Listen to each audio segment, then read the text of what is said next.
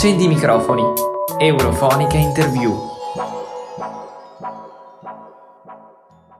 Bentrovati, siamo al Parlamento europeo di Strasburgo. Io sono Nadia Antentec e qui con me c'è Simone Matteis. Ciao Simone. Ciao Nadia e bentrovati a tutti i nostri ascoltatori. Oggi trattiamo di COFOE, la conferenza sul futuro dell'Europa. Per chi ancora non la conoscesse, si tratta di una, serie di consultazioni che si tengono da maggio 2021 alla primavera 2022 e che hanno lo scopo di raccogliere idee per la riforma dell'Unione Europea da parte dei cittadini europei. Abbiamo qui con noi Fabio Massimo Castaldo, europarlamentare ed ex vicepresidente del Parlamento europeo, che si occupa del panel L'Unione Europea nel mondo. Benvenuto. Grazie, grazie a voi per l'invito. La nostra seconda ospite è Laura Maria Cinquini, un'ambasciatrice italiana che fa parte del panel 4, quello della migrazione. Benvenuta Laura. Grazie. Partiamo subito con le domande. Laura, cosa significa per te far parte della conferenza sul futuro dell'Europa? È innanzitutto una grande sfida, ma anche un grande onore perché faccio parte di un esperimento di democrazia diretta come non ne sono mai stati fatti, credo, nella, nella storia dell'umanità e di sicuro nella storia dell'Europa. Quindi mi sento parte di un momento che potrebbe segnare un concreto cambiamento per, per la storia dell'Unione Europea. Quindi sì, diciamo, è una sfida, è un onore e sicuramente una grande emozione. Onorevole Castaldo, in questi mesi i cittadini hanno votato diverse raccomandazioni. Lei crede che alla fine queste potranno avere un ruolo concreto nei confronti delle istituzioni europee? Sono profondamente convinto che devono assolutamente averlo, non possiamo accettare alcuna forma di filtro da parte né dei presidenti dei working group né tantomeno appunto dell'ufficio di presidenza dei lavori della plenaria della conferenza perché questo frustrerebbe le loro legittime ambizioni a avere finalmente un processo bottom up e non top down nel lungo percorso che ci deve portare a riformare l'Unione. Il lavoro è stato fatto in modo certosino, la partecipazione è stata considerevole da parte dei cittadini selezionati, lo voglio ricordare in modo assolutamente casuale, secondo algoritmi che hanno però garantito una piena rappresentanza delle varie nazionalità, ma anche delle varie stazioni sociali, dei percorsi di formazione all'interno dell'Unione e quindi anche eh, l'occhio di riguardo che c'è stato verso i giovani. Voglio ricordare che un terzo dei partecipanti è sotto i 25 anni, non deve vedere alcuna forma di censura, altrimenti è chiaro che perderebbe di senso l'esercizio stesso che abbiamo svolto. Pertanto dal mio punto di vista mi batterò fortemente affinché proprio tutto ciò che è stato condiviso, lanciato e pienamente discusso dai cittadini trovi assolutamente lo spazio che merita all'interno del, eh, del documento finale. Sappiamo che la migrazione è un tema molto divisivo. Laura Maria, quali raccomandazioni hanno portato a maggiori discussioni? Ci sono diverse raccomandazioni che hanno destato più discussioni, specialmente riguardo alla questione della sicurezza, perché chiaramente ci sono diverse posizioni fra chi è più incline a una politica di apertura delle frontiere e chi invece vorrebbe eh, maggiori controlli anche in senso per garantire la sicurezza dei, dei propri paesi.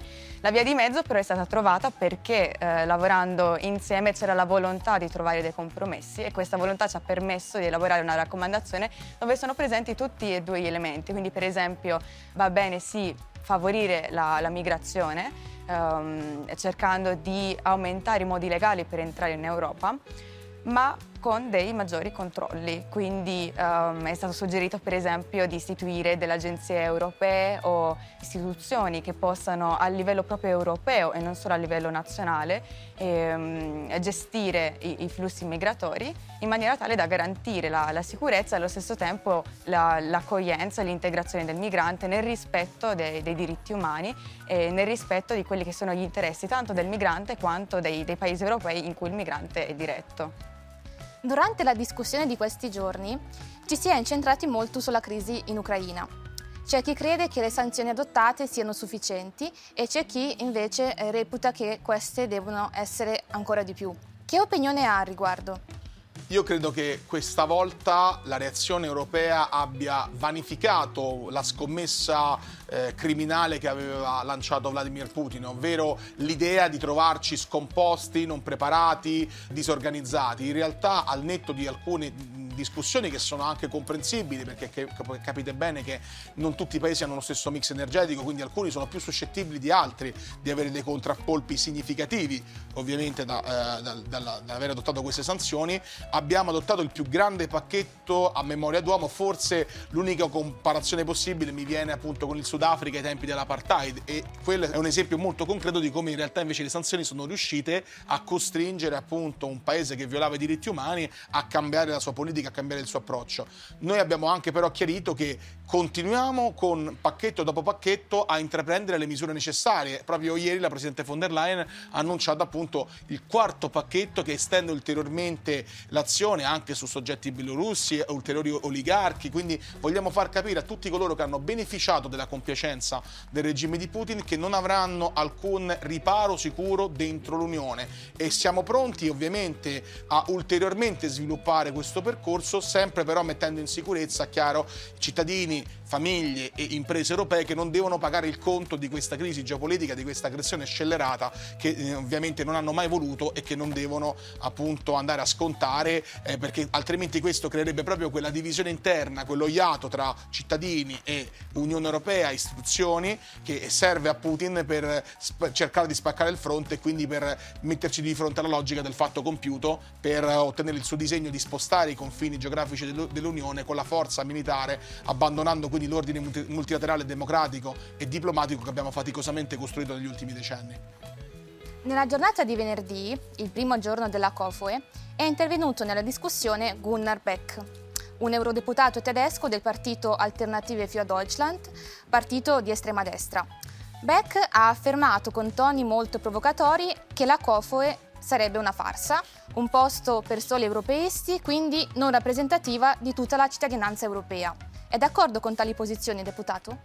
Ma guardi, io dico una cosa, a casa mia quando si formulano delle accuse bisogna anche portare delle prove. Se le prove non ci sono, le accuse si chiamano calunnie e quindi dovrebbe, uno dovrebbe rispondere anche dal punto di vista giudiziario, non solamente dal punto di vista politico, perché avere libertà di opinione e di pensiero vuol dire però rispettare anche i diritti altrui. Qui ci sono cittadini che hanno messo a repentaglio persino il proprio lavoro, il sì. proprio impegno con gli studi o ancora comunque la propria vita privata, la propria famiglia per essere partecipi e dare del loro meglio. Hanno studiato notte e giorno, hanno approfondito sé con un livello di tecnicismo e anche di serietà che fa invidia a tanti parlamentari europei. Il signor Beck dovrebbe in primis scusarsi, se non intende scusarsi magari dovrebbe eh, spiegare bene come il suo partito e anche altri insigni partiti del suo gruppo politico abbiano avuto relazioni molto strette con la Russia di Vladimir Putin appunto que- nel corso di questi ultimi anni. Ricordiamo missioni, ricordiamo anche scandali di finanziamento, ad esempio anche delle dell'FPO austriaco, è caduto un governo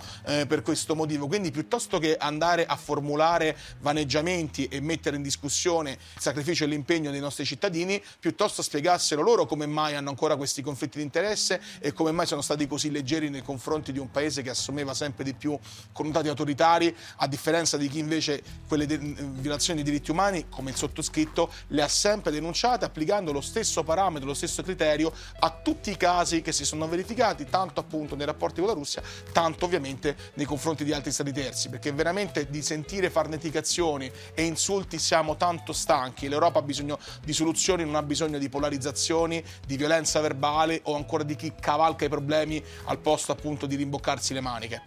Laura, collegandoci a quello che ha detto il deputato Beck, hai qualcosa da aggiungere? Ricevo con piacere questa domanda. Il deputato Beck fa parte del mio gruppo di, di, lavoro sulla migrazione, gruppo di lavoro misto, cui partecipano gli ambasciatori dei panel europei, gli ambasciatori dei panel nazionali e anche poi politici, fra cui eurodeputati, parti civili, poi anche e, e trade unions. Quindi sono gruppi di lavoro misti che lavorano sulle raccomandazioni al fine di cercare di svilupparle e farne delle, diciamo, delle vere e proprie politiche europee. Ebbene, Mr. Beck, eh, durante il nostro eh, scorso gruppo di lavoro, è arrivato in ritardo. Si è presentato esattamente negli ultimi dieci minuti del gruppo di lavoro che dura due ore e il suo contributo è stato esattamente lo stesso che poi ha riproposto in plenario, ovvero sia non ha parlato certamente di migrazione, non ha parlato certamente delle nostre raccomandazioni, cosa che noi stavamo facendo da due ore, piuttosto ha eh, attaccato i cittadini dicendo che non eravamo sufficientemente rappresentativi della, dell'Unione Europea, al che eh, gli ha risposto un membro del, dei, diciamo, del, dei cittadini facendogli presente che, come anche in plenario è successo, che eh, noi cittadini non siamo pagati dall'Unione Europea, non abbiamo delle affiliazioni dall'Unione Europea e che non ci sono prove Abbiamo cordialmente invitato a informarsi perché ci sono i documenti eh, online che spiegano chiaramente come è organizzata la, la conferenza e quali sono stati i criteri di selezione dei cittadini, criteri del tutto casuali. E, e, poi abbiamo fatto presente anche che alcuni cittadini hanno per esempio perso il lavoro per il loro coinvolgimento in questa conferenza, quindi non, non c'è assolutamente un ritorno personale in alcuni casi e addirittura lui ha avuto il coraggio di, di negare, eh, di mettere in questione la, la veridicità di, di questa affermazione. E noi ringraziamo l'eurodeputato Fabio Massimo Castaldo per essere tornato ai nostri microfoni e l'ambasciatrice italiana Laura Maria Cinquini, uno dei volti e delle voci della conferenza sul futuro dell'Europa. Un saluto a tutti i nostri ascoltatori e alla prossima!